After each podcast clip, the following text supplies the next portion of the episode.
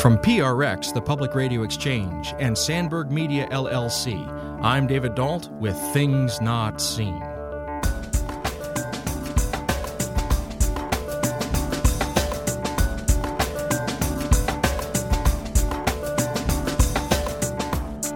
The thing I most enjoy about translation is the process of discovering that this is just another human like me who prays who had societal difficulties, who felt trapped by bad systems sometimes, who also had a direct experience of God. And that's why I love the process of translation because it translates me in the end.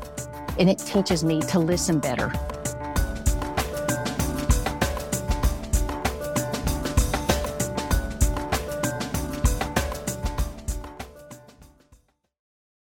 Things Not Seen is made possible in part through the generosity of our Patreon supporters. If you'd like to join them, please go to patreon.com slash notseenradio. That's P-A-T-R-E-O-N dot com slash notseenradio. Thank you. Welcome to Things Not Seen. I'm David Dault. Today we're speaking with Carmen Acevedo Butcher. She is an author, teacher, poet, and award-winning translator of spiritual texts. Her dynamic work around the evolution of language and the necessity of just and inclusive language has garnered interest from various media, including the BBC and NPR's Morning Edition. A Carnegie Foundation Professor of the Year and Fulbright Senior Lecturer, Acevedo Butcher teaches at the University of California, Berkeley in the college writing programs. Today we're talking about her recent book, Practice of the Presence, a revolutionary translation of Nicholas Herman, also known as Brother Lawrence of the Resurrection. Professor Carmen Acevedo Butcher, welcome to Things Not Seen. Thank you so much, David. It's a real joy to be here. Well, I really enjoyed this book, and I'm really looking forward to introducing it to my listeners. It is a translation of this person who was known at one point in his life as Nicholas Herman and at another point in his life as Brother Lawrence. And I want to set the stage by taking those two personas in turn. If we could start out orienting our listeners by talking a little bit about before he was known as Brother Lawrence of the Resurrection, who was Nicholas Herman and what were some of the key points of his life journey as he was moving towards this transformation into this figure that wrote this book, The Practice of the Presence of God?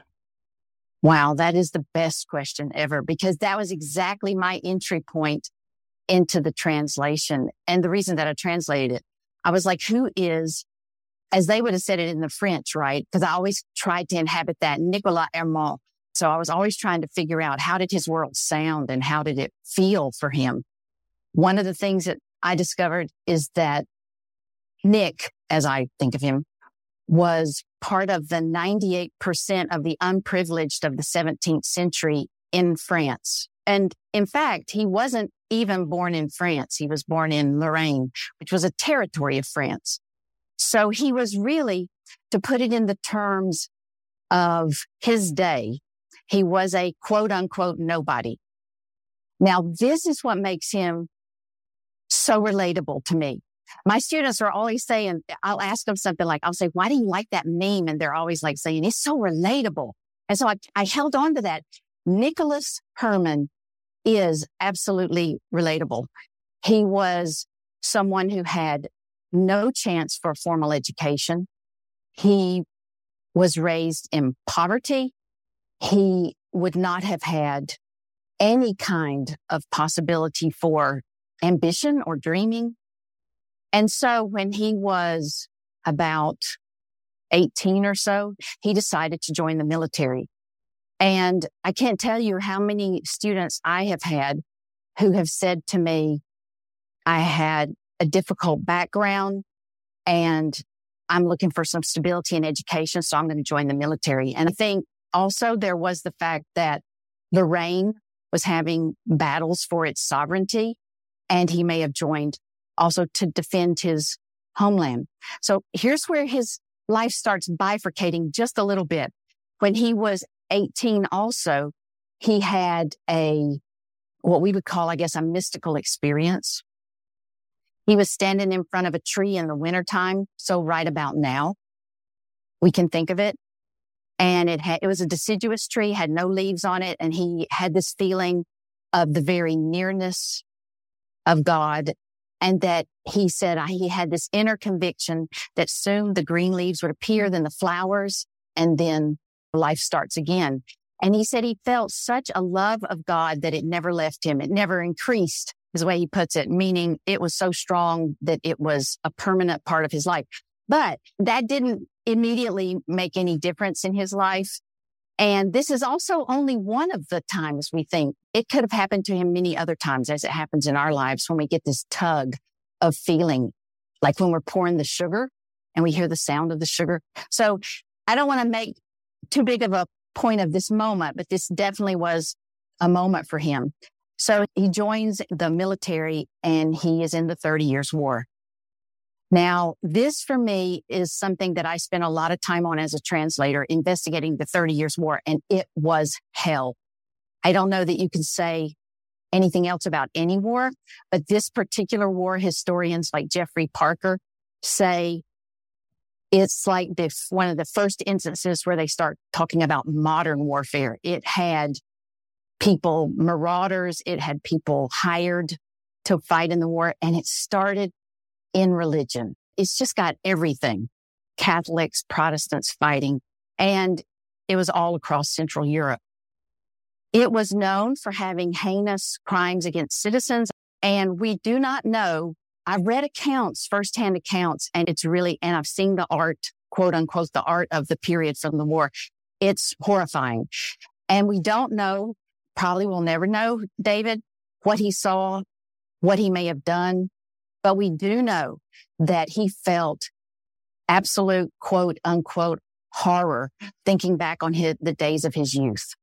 And he was also a prisoner. He was captured and was a prisoner of war and he was accused of being a spy. And we're told by his friend Joseph of Beaufort, the priest, who was about 20 years his younger, that he was so brave in this encounter as a prisoner of war that they didn't kill him and he eventually was let go. He was a brave person. But there's something about the experience of the war and the fact that, as Martin Laird so well said, he didn't count in his society, didn't count. Let me take a moment and reintroduce you. If you're just joining us, this is Things Not Seen. I'm David Dault. We're speaking today with Carmen Acevedo Butcher. We're talking about her recent book, Practice of the Presence, a revolutionary translation of Brother Lawrence of the Resurrection. So what I'm hearing you saying is that if we look at this man, Nicholas Erman, before he becomes Brother Lawrence, he really functions as kind of an everyman or an every person. He's, as you say, part of the 99%. He's he's one of the common people. He really is. Uh, he's just he's just a face in the crowd. If I'm hearing you correctly. This is what I love about Brother Lawrence. He appeals to the part of all of us who really care about the way society fails anyone on the margins. There shouldn't be margins. And he is someone who shows us how important each person is because then he tried being a valet. But oh, I'm, I left out the most important part, David. During the war, he was injured in his leg during a campaign. And ever after that, he limped and was in pain and disabled. So his perspective for me, he really sums up with the way we have long COVID. My husband has long COVID. The way we have long COVID now. I grew up with dyslexia and it was undiagnosed. I see so many more students, um, in my experience who come to me saying, I can't read or I have a certain kind of learning disability so many more of my students are struggling with mental illness. No stigma about it, just this is who I am and I'm struggling. And Brother Lawrence represents all of these. He had severe anxiety. I've struggled with severe anxiety. I probably will be 85 and meditating and still struggling with anxiety. He had severe anxiety. He was disabled. He had no privilege. He had no education. He also suffered in a society that the church endorsed. I mean, he presses every button. He represents something we all need, I need to look at. He represents something we all need to look at and see how God meets him in the middle of that. And he was authentic. I struggle with this. I often have, if I say something in class, sometimes it's me really speaking my mind. Usually I'm just focused on the student. But one time I said something in class and a student said, you do you, you do you. And I was like, what? I love that. Brother Lawrence did him. He was just Brother Lawrence. He wasn't Francois Fenelon, who was like an archbishop and one of the people who admired him. Uh, but he was just, he was just a nobody. Nobody's a nobody. You understand? I'm not saying he, I think he was a nobody, but I'm just saying he is who we need to pay attention to these days. Well, this is one of the dynamics. And as we continue, we're going to get into the brother Lawrence persona as well. But I want to stick right now with Nicholas Herman and some of the things that you said.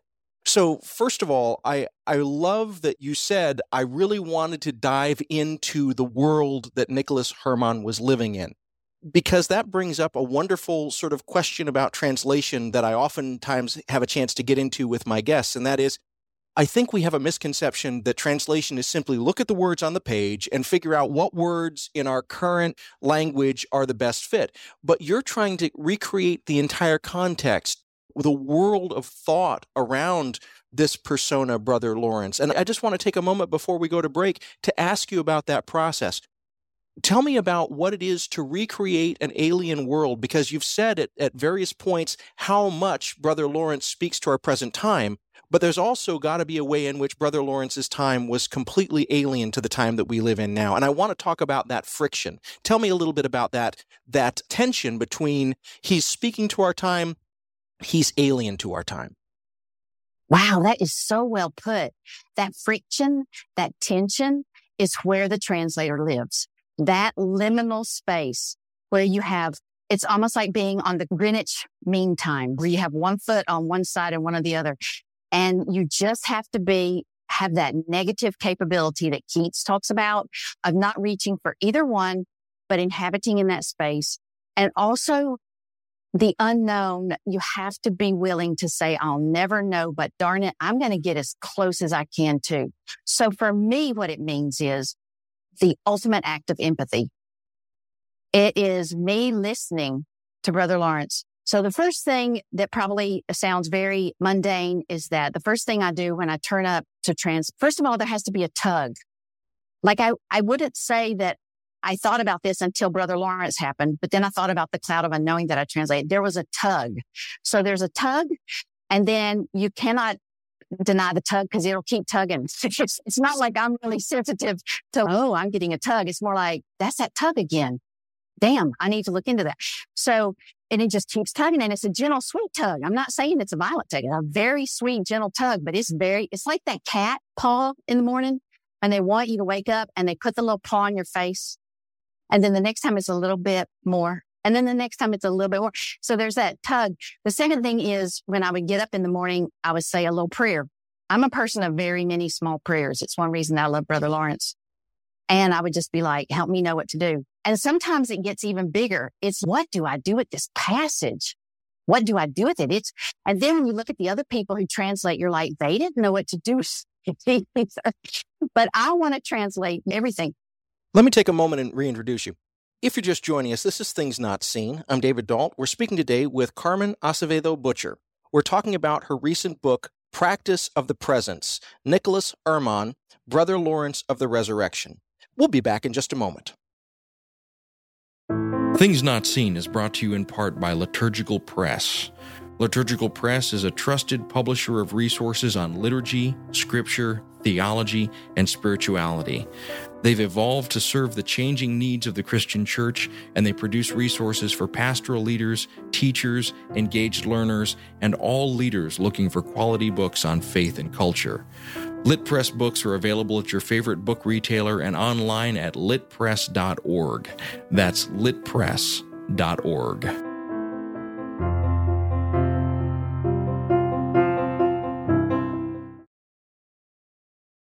Welcome back to Things Not Seen. I'm David Dault. If you're enjoying these conversations, please go to our website, thingsnotseenradio.com. There you'll find 10 years of these sorts of interviews and conversations, all available for free for your listening pleasure.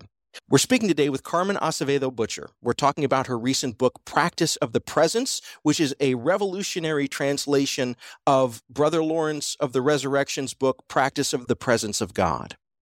So, right before the break, you were talking about the process of translation, and in particular, this kind of dance between our world and the kind of alien world of the text, where we're trying to pull something out from the text and the past that the text inhabits and bring it to our present. I wonder if you could talk a little bit more about your translation process.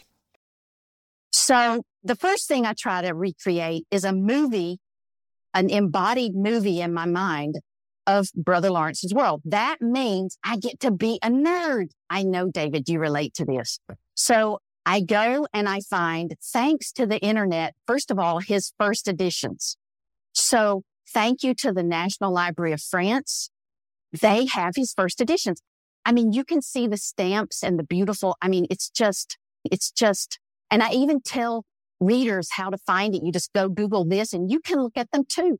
You can read Brother Lawrence in the original like I can almost touch it. This was during the pandemic, but if you could see it in person, that would be good too. But seeing it digitally is the next best thing.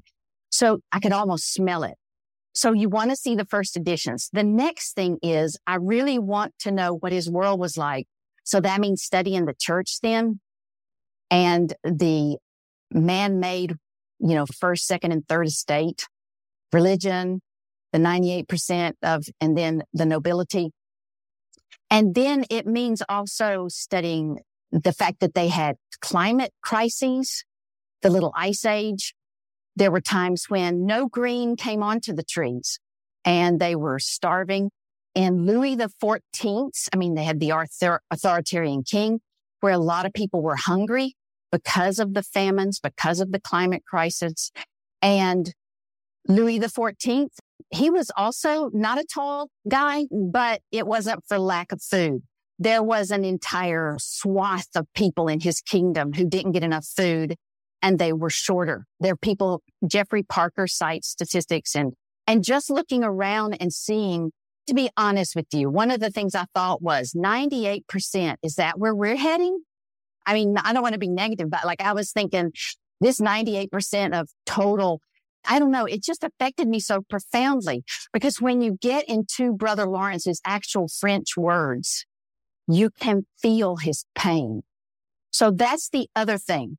The word, you study the history. I, I read all I can and you find these other free sources like what was printing like back then? What was writing like? And you can find these books from the 1700s and the 1800s free online. I mean, it, we don't talk about the internet in this way, but the internet has some real treasures and you can study how the printing happened then. And you can enter into that. So I try to make a movie in my mind as if I'm walking in Brother Lawrence's day. And then you take the words. And the only reason that I translated this is I could eat his words and I felt it was a healthy meal. It's like hugging somebody. When you get into their words, I mean, I know you know this from teaching us. When you get into somebody's words, you learn so much about them, whether they want you to or not. And Brother Lawrence's words are filled with genuine pain that he experienced and the fact that he found calmness in meditation. So one of the things I do is I become friends with the great dictionaries of the 1600s and 1700s and 1800s, all free online. And I not only look up, you're very right. We don't just carry the water of looking up the words and then pouring it into a new pail you actually read, I go and read other French books and see how the words that Brother Lawrence used are used in these similar books. And then I'm a fan of the Oxford English Dictionary because the funny thing about Christianity is across the world, the Western world, if a word, some theological term is used in France in this language, then if you look it up in the OED, you can find very similar resonances. And so by digging through, and then you read also secular books in French and find out what is the world he's talking about here. And you see how they use words. And so in other words, it's like this puzzle. Like you start with his name. I want to hear his name. I want to know how people called him. And then you go into his words. And I know Jhumpa Lahiri says that translation is the most intimate form of reading. I totally agree. But one of the things I will say is that it is like Lectio Divina translation because you spend such time in these words where somebody themselves spent time in scripture and other books that are really thoughtful about meditation and Christ and what does this mean? And you just end up steeping in the words and you listen. So I really appreciate you taking a moment to explain in more detail how all of this worked for you. I used as a kind of throwaway word a few moments ago this concept of the dance, but the more that I hear you describe it, it really does sound like it. You were dancing with this text. So the thing is, it does take some thought and some decision making, but I would be remiss if I didn't say what I mostly end up doing is listening and admitting what I don't know and trying to find the words that best approximate and I revise so much. So like I did the initial translation in three months. I didn't even tell my editor Lil that I was doing it because I wasn't sure if the theology would be healthy enough, if I could be close enough to it to do it. Once I get in, but I started with Brother Lawrence's own words. I loved him so much. I was like, I want to spend time with him. He brought calmness to my anxious soul. That's all I know how to put it. And then I spent a year and a half revising those three months and changing my mind. And the other thing is I had like two to 300 page notes document where I put in, you translated this way because of this. And they would have a date. And then I come back to it and go, but on this date, you changed to and so literally, you know how when people, my mother's very good at doing embroidery. And on the top of it, you have this beautiful pattern. The people who are really good at it. When you turn it underneath, you can kind of, it's more neat, but underneath it's always messy. So if you could see my notes document, you'd be like, yeah, there's a process. So, and then you just hope that as one of my friends says, it's still enough and it holds water. But then you also think maybe it'll sell enough to have another edition and maybe I can make this change, you know, but in general, you get it still enough to where you think I'm at peace with that. But you're right. There is a, if there's no, t- I will say this, if there's no tension there and no frisson of questioning and that liminal space of you have to be comfortable with not knowing at the same time that you try to learn so much, but you have to mostly be comfortable with not knowing and that makes it sound like I don't know anything about the period. I don't want to give that impression either because you really are learning a lot about it, but you have to really stay open to I missed something. I really appreciate you talking about your translation process, and I wonder if you could also talk about what it was like to wade into a kind of landscape where others had already been at work before. Like you are not the first person to have come at these texts. What was it like to navigate that aspect of the translation process? I was very thankful for all these, I must tell you, men who translated it before. I did find there was one uh, religious woman. I think her name is Mary David, but she did translate it, but it was very much translated like all the men had. I don't mean that against her, but I am really grateful for all the company of the past translators. But one of the things I did notice in translating it is that the brother Lawrence I was encountering didn't match up with the translations from before because they were all binary and brother Lawrence is a mystic and mystics don't travel or how can I say this? Because as soon as I say don't, we enter the binary. Mystics seem to be beyond this or that. And brother Lawrence doesn't go with sinner saint, bad, good. He's very much one of us today. I mean, most of my students wouldn't call themselves mystics, but they're not binary thinkers in most ways. Do you know, does that strike a bell with you, if you know what I'm saying? So one of the things I, I hoped to do was to bring this mystical, real person, Brother Lawrence. Cause you, you know, in the past, he was often presented as a praying friar in a kitchen. And isn't he smart and not educated? But he hated kitchen work. He hated it. He says he had in the French, it's aversion. He had an aversion to it. That means did not like it. Now I think about this. He was limping and in pain his whole life. I've had carpal tunnel before. when I went to bed at night, this was years ago, and I was about to, I was just pregnant, and I was remember thinking how I'm going to hold my baby. And at night, I would think, I want to take my arms off and get into bed because then I wouldn't hurt maybe. Like, you know, you have Barbie doll moment where you think if I could just twist my arms off and get in bed and massage helped me and meditation helped me. But I think about Brother Lawrence in the kitchen. Did he ever want to take his legs off and just go to bed? And there he is limping around the kitchen. They didn't have this notion of disability that even we have today. And he was in the kitchen for four decades and he learned to do it with love. Wow. It's kind of like me and email. I really am trying to love email. You, you, know what I'm saying? Because I'm grateful to have a job and people who want to email me like you and others, but I get nervous around email and I'm learning to love it. So brother Lawrence was very real and he learned to pray as he washed dishes. This is something that, that I need. But to be honest with you, I actually want to say the thing I most enjoy about translation is the process of discovering that this is just another human like me who prays, who had societal difficulties, who felt trapped by bad systems sometimes, who also had a direct experience of God, that this is not unusual to have a direct experience of God. You don't have to be not stressed. You don't have to be, you don't have to have it together. You don't have to be calm and, you know, you can just be a human being and you can be connected to others. I, I think we just need more of this breaking out of, and that's why I love the process of translation because it translates me in the end and it teaches me to listen better.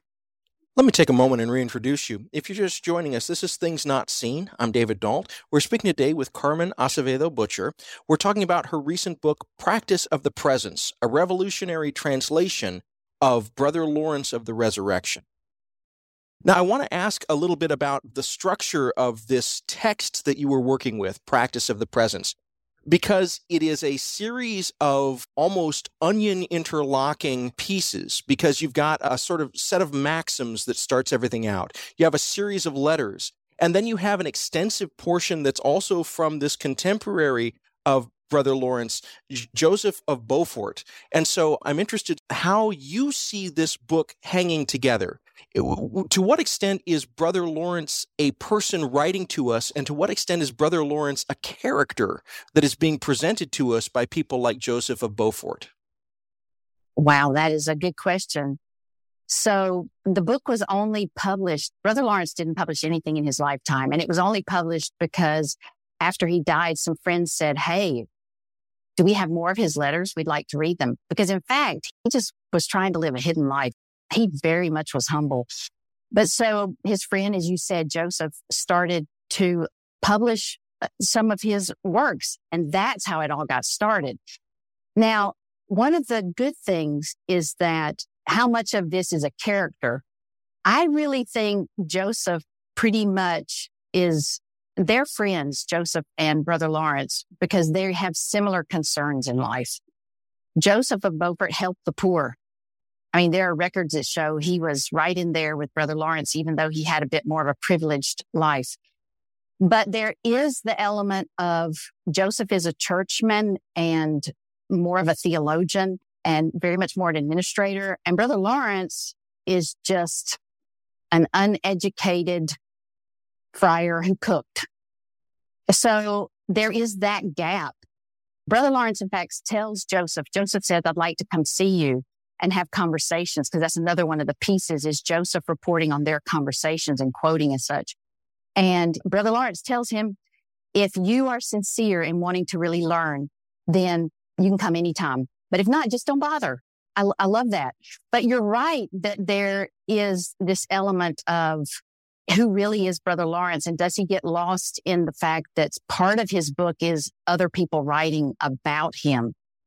So I think there is one of the reasons the book has lasted is there's a tension between that in the book. And it's one reason that I put his maxims that you talked about and his letters at the beginning, because there's no way to center his voice. We have to hear from him first. But in the past, people have said he doesn't have the language of a churchman. But he does like one, one critic or one scholar says he doesn't use words like dissipate, whereas Joseph does, but brother Lawrence does use words like dissipate. He was smart.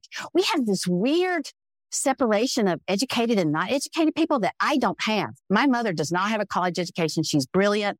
I've never understood this because I've heard people with degrees spout nonsense. I've known people with third grade educations be brilliant. I don't understand why we have this thing. So brother Lawrence was brilliant. Can we just say that? And so part of the uneducated thing is put onto him by, as he, he has made a character by some people in his society. Yes. But no, he is definitely, I, I definitely think there is that character aspect, but if, but that's one reason I put his voice at the beginning. Well, and another piece of this is as we're looking at the letters of Brother Lawrence, Brother Lawrence will oftentimes write to my dear mother or to my dear brother. And so we don't actually know the recipients by name oftentimes. So, in addition to thinking about Brother Lawrence as a character or a writer, we also have to, or you had to go in and reconstruct who the recipients of these letters were. And that's one of the things that I thought was so strong and useful about your translation of practice of the presence is you're showing us the methods and the pieces that you're using to figure out who were these people and what were their circumstances as well. I wonder if you could tell us a little bit about that process. Well, so one of the things that really helped me was looking at the critical edition by De Meester, Conrad De Meester, and but also getting into some of the historical documents to look and see when was he writing and who are these people. So it was just a lot of history legwork in that respect. But I think one of the main things that we have to accept about the practice of the presence is that we really won't know some of the dates of some of the letters. We can guess and make the best guess possible. And they kind of do make an arc. But at the same time, there are some things we really won't know. And in fact, I might as well say the manuscript itself is a mess in some ways because it was published, the first edition at one point had part one and then it was published a few years later, part two was published. And so it's a bit of a mess, but here's why I like that. It is a book that came out of friendship between Joseph and people wanting to hear more from Brother Lawrence, this friar. The fact that his society that was so, this is, he was part of the 98%. The fact that his society knew to honor him gives me great hope. That's one of the things I'm working against is trying not to present him as a character. And I think from my own position growing up in the South as a brown woman, I really relate to him. And so I think that's part of what I was aiming for is to center his humanity. But you're right. I mean, there is a lot of, it's a very complex book. It's very complex. Let me take a moment and reintroduce you. If you're just joining us, this is Things Not Seen. I'm David Dault. We're speaking today with Carmen Acevedo Butcher. We're talking about her recent book, Practice of the Presence, a revolutionary translation of Brother Lawrence of the Resurrection. So, as we're thinking about this work and we're thinking about the layers, so we've got a language that is written by a person and preserved by other people, not intended to be published. As we're thinking about the ways in which various translators and even contemporaries of Brother Lawrence at the time were putting expectations of identity on Brother Lawrence, he couldn't have used that language because he was on the fringe of the fringe or what have you. One of the things I really loved about your translation of Practice of the Presence is your insistence on going back and reimagining afresh this language and these theological ideas.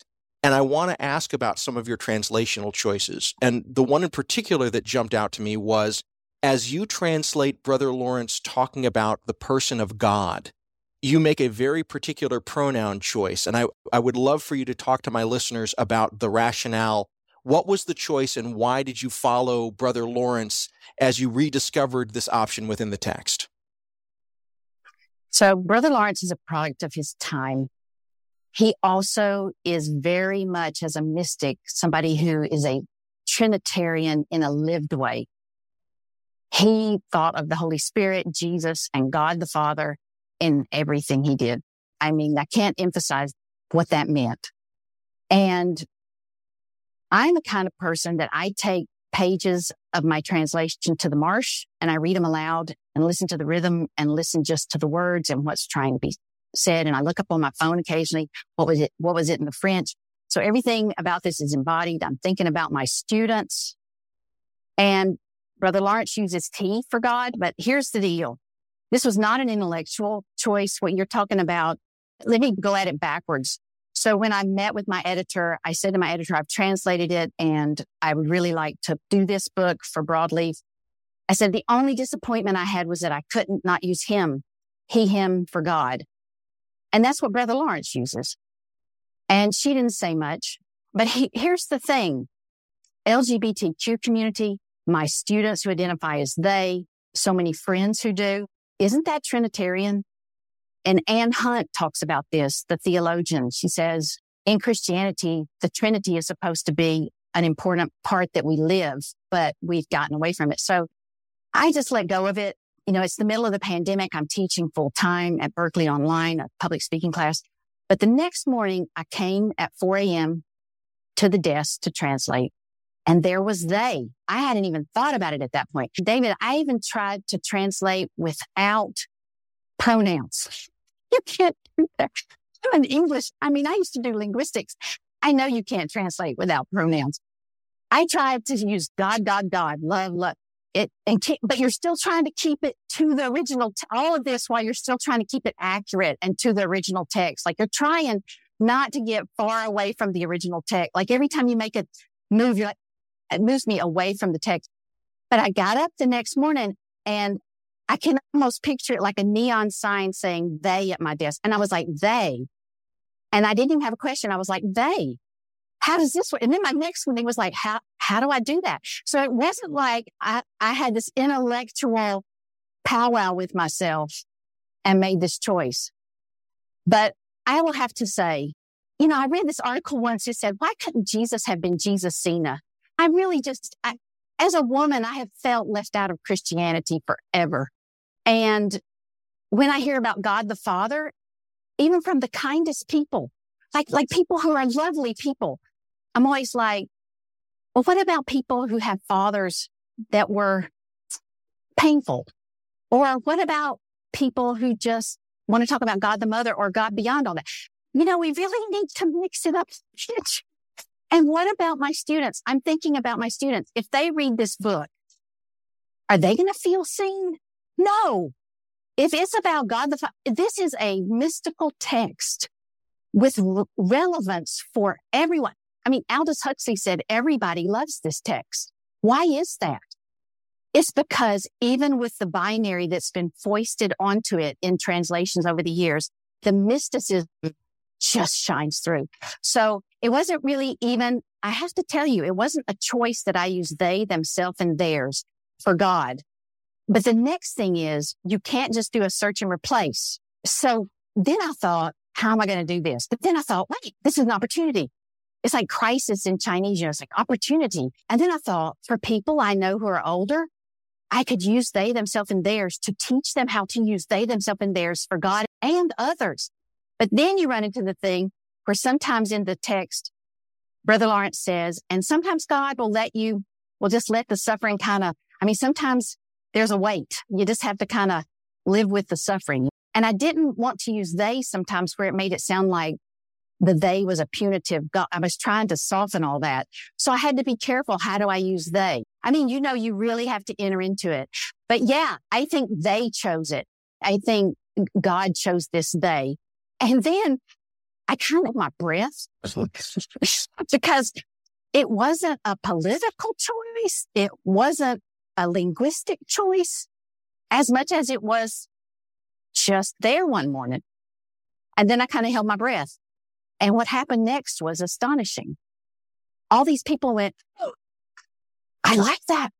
Then they went, one, one very good friend who I won't name who it is, but I'm sure you know them said, I wasn't sure if I liked that at first, but then I was like, yes, that to me is valid. I will say there was one person who wrote and said they thought it was polytheistic. And I was like, when was the Trinity polytheistic? But I just let that go because, you know, like they say, you're not a jar of Nutella. You can't please everybody. I love that answer. And it actually bridges to the other translational choice that I wanted to ask you about because you, against other translations, and maybe against is too strong a, of a word, but maybe in in contradiction to what other translators have chosen to do, you really recovered a central word for Brother Lawrence, and that word is kindness. And I wonder if you would talk to my audience about how recentering kindness in Brother Lawrence's language helps to change the understanding and moves us away from some of the binaries that you were talking about earlier in the conversation. I'm glad you asked that because that was another given. I was kept running across bonte, which can be goodness. But the thing about goodness has been used in Christianity for forever because I did a study of goodness while I was translating this. You know, you start with Augustine and you come, well, and even before, but goodness is kind of like when a student gives you something to read and you say, that's interesting. And you're actually trying to think, what do I, I mean, interesting is kind of like chicken. It takes on whatever spices you put onto it. Goodness is kind of a tricky theological word. Goodness can mean pretty much almost anything the theologian wants it to, but kindness is different. And Brother Lawrence's God is kind. So Brother Lawrence's God is kind of God who gives you nature.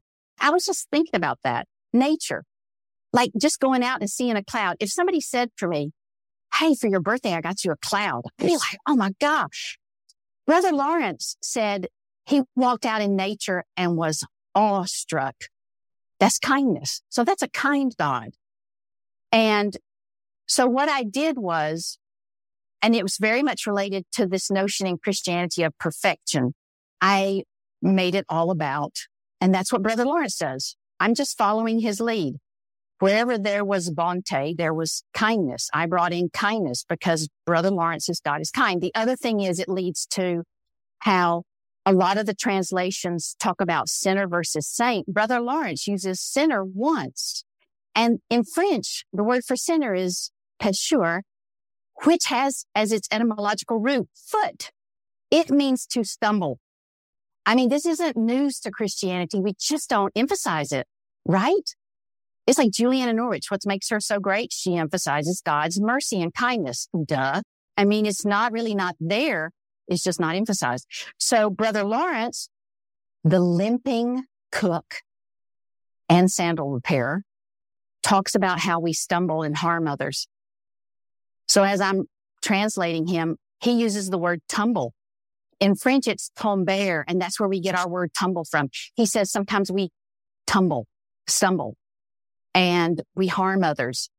I think there was something very basic either that he saw or that he did that he really had to deal with in his life. And who doesn't have that? I just want to ask, who doesn't need grace? I really wonder who hasn't had that experience of really needing forgiveness and really needing to change and be better, do different. And so he talks about perfection, but it has nothing to do with binaries. It has to do with the per part being thoroughly and the fect part being the most common verb in the French language for to do. And all perfection to Brother Lawrence meant was do it again, do it again, do it again. So he says we will become the wisest lovers. We, what we're trying to do is become the wisest lovers to become complete. It's very good psychology for today to become whole. He's very much talking about the true self. He really is. I'm not making this up. I'm just bringing it to the fore in the translation. So I talk about stumbling and harming others and perfection as becoming whole and trying again. But yes, it all leads back to the foundation. And here's the other thing. The kindness, my use of kindness relates to his use of love. He uses love more often. I counted it up. I mean, I have sheets where I counted word. I mean, you know, when you have a digital version, you can go through and be the nerd and see how many times it appears, how many times Joseph used it, how many times Brother Lawrence used it. He uses the word love more than Julian of Norwich. That's hopeful, right? Don't we need that? Yeah. If you're just joining us, this is Things Not Seen. I'm David Dault. We're speaking today with Carmen Acevedo Butcher. We're talking about her recent book, Practice of the Presence, a revolutionary translation of Brother Lawrence of the Resurrection. We'll be back in just a moment. Welcome back to Things Not Seen. I'm David Dault. Each week on our program, we bring you a rich conversation about culture and faith. If you're enjoying these conversations, please go to our website, thingsnotseenradio.com. There you'll find 10 years of these sorts of interviews and conversations, all available for free for your listening pleasure. We're speaking today with Carmen Acevedo Butcher. We're talking about her recent book, Practice of the Presence, which is a revolutionary new translation of Brother Lawrence of the Resurrection's work, which is also known as practice of the presence, or sometimes you may have heard it as practice of the presence of God. You said something a moment ago that I want to circle back to. You mentioned that sin oftentimes gets read in a certain way in the Christian theological tradition, but that Brother Lawrence used a very specific phrasing for sin, and it was more like stumbling. And then you made this connection that I, I want to dig into because you said, and Think about this. This was the cook who had a leg injury, who was literally limping around the kitchen for 40 years, talking about sin being like stumbling. And when you said that, that brought me back to a point that you make early in your translator's notes and introduction to practice of the presence, where you say that for Brother Lawrence, the spiritual and the physical are not binary opposites. They're not far away from one another. The spiritual and the physical are woven together. But I wonder if for my listeners, you would say a little bit more about that. How is embodied spirituality working for Brother Lawrence here in this work, The Practice of the Presence? That is it. That is the point. It's very like Hildegard. So for Brother Lawrence, his limping physically and his limping of soul, his horror that he saw in his youth that he felt he needed to have forgiveness for. All of that kind of limping and the fact that the healing would come through the fact he had this tree mystical experience. The sap that runs into the tree is also the spirit of God. It's Hildegard's Viriditas, where the green that runs in the tree is also the Holy Spirit, which runs in my soul. So there's no, none of this cutting and having body and soul. It's all one. This really appeals to me because this is, I think is our experience as children. We don't really split things up. And later when we split them up is when we start feeling separate from others, separate from our own selves, our true selves, separate from God.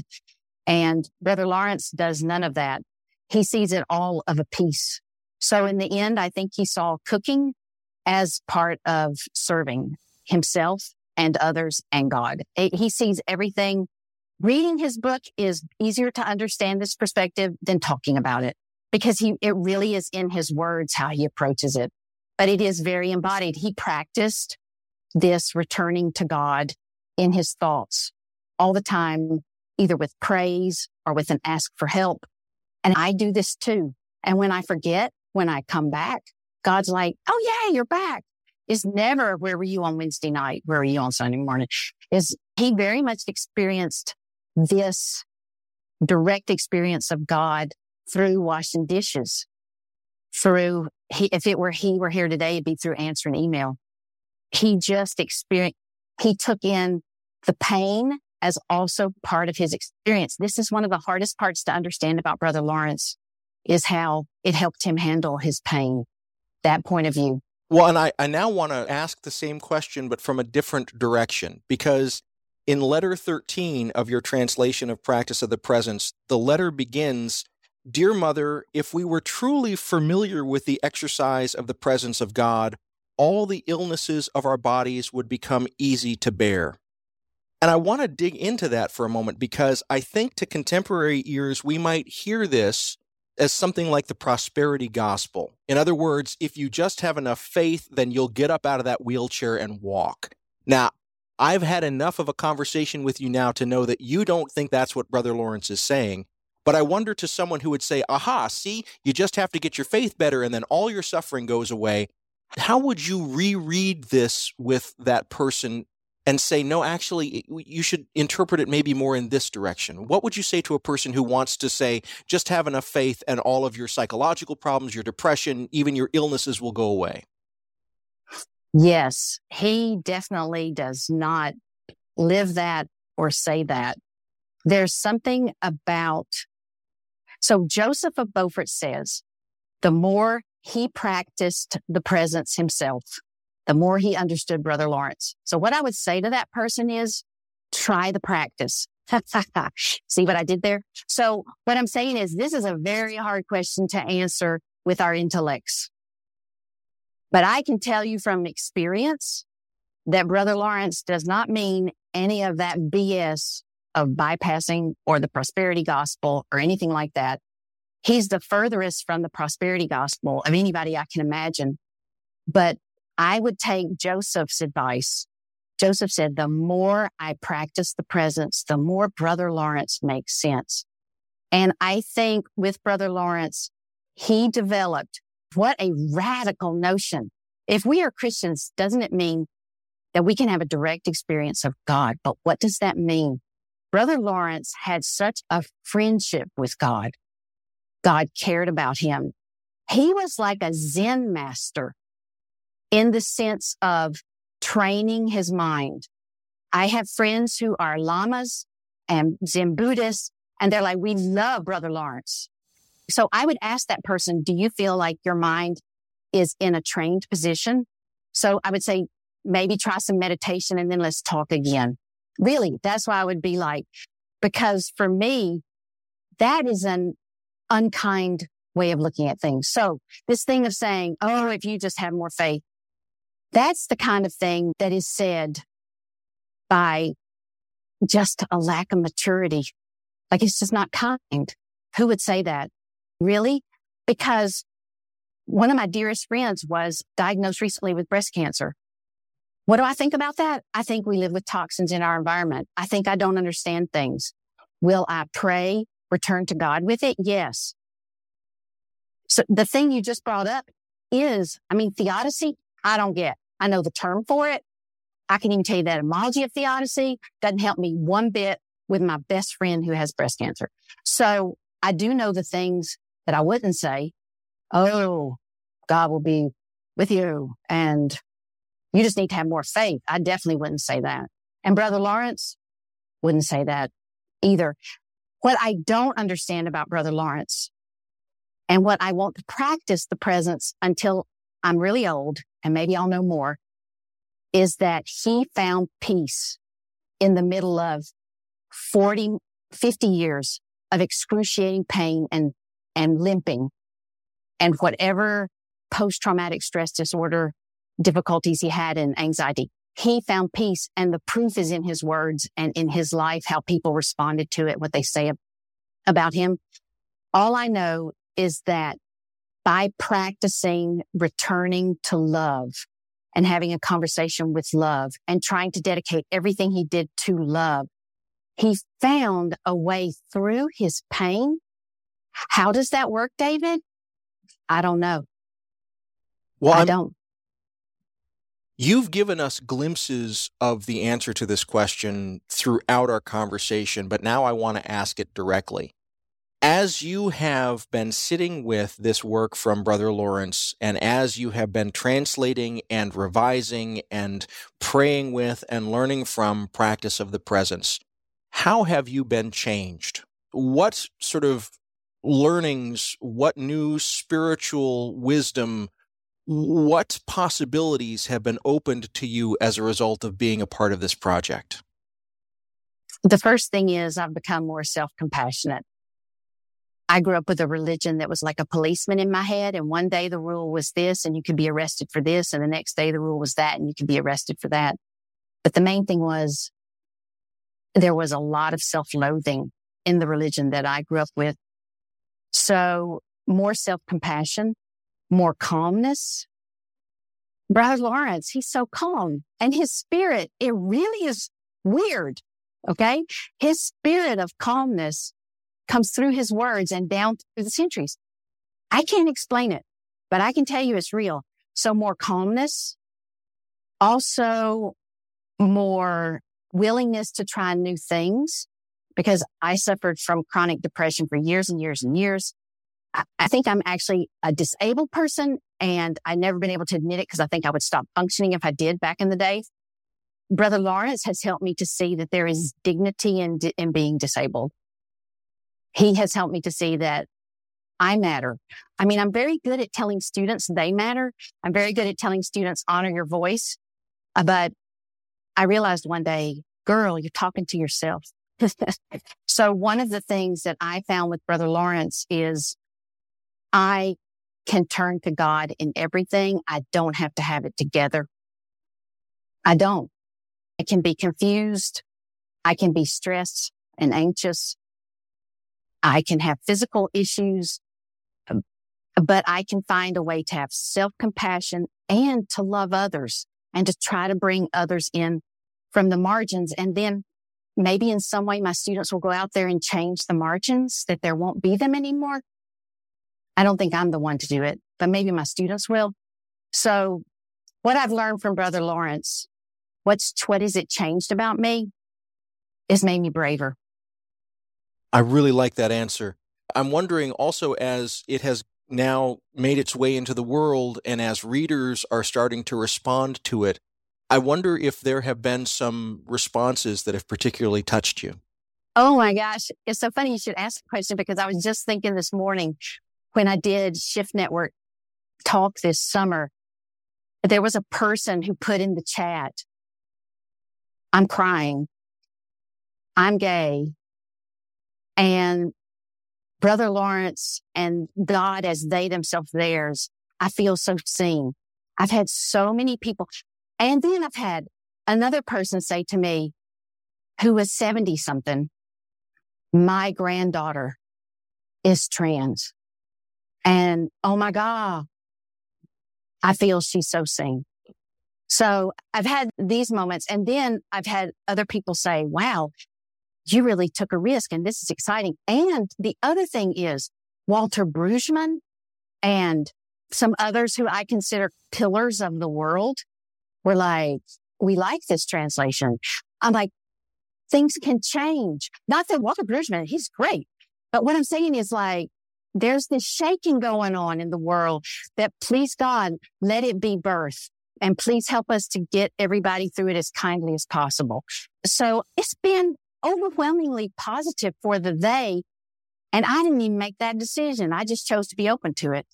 I feel more comfortable with it too, though. I did have Cassidy Hall at Encountering Silence said, I really like that you feel more comfortable with it. And you're kind of like a traditional person. I forget how she put it, but you're just kind of like, but yeah, couldn't we have more openness? That's what I've gotten from people is this is a much more open approach. So I'm just really grateful for it. It's been a joy to me, really.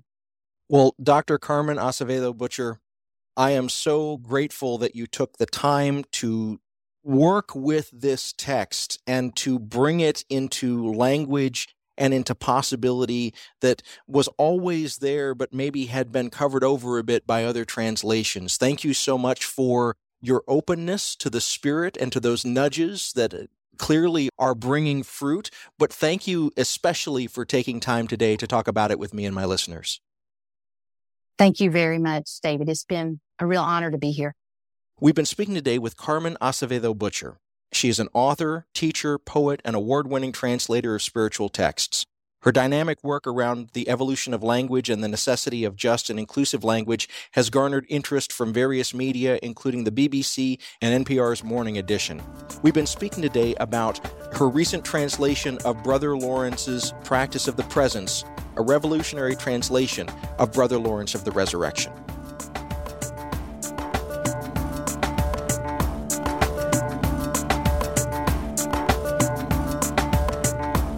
Things Not Seen is produced by Sandberg Media LLC. We're distributed nationally by PRX, the Public Radio Exchange. Today's show was recorded at the William Adams Studios in beautiful Hyde Park here on the south side of Chicago, Illinois. Our theme music is composed by Gene Kija. Our show is made possible in part by the generosity of supporters on Patreon. You can find out how to help us create great programs by going to patreon.com slash notseenradio. You can follow us on Twitter at notseenradio.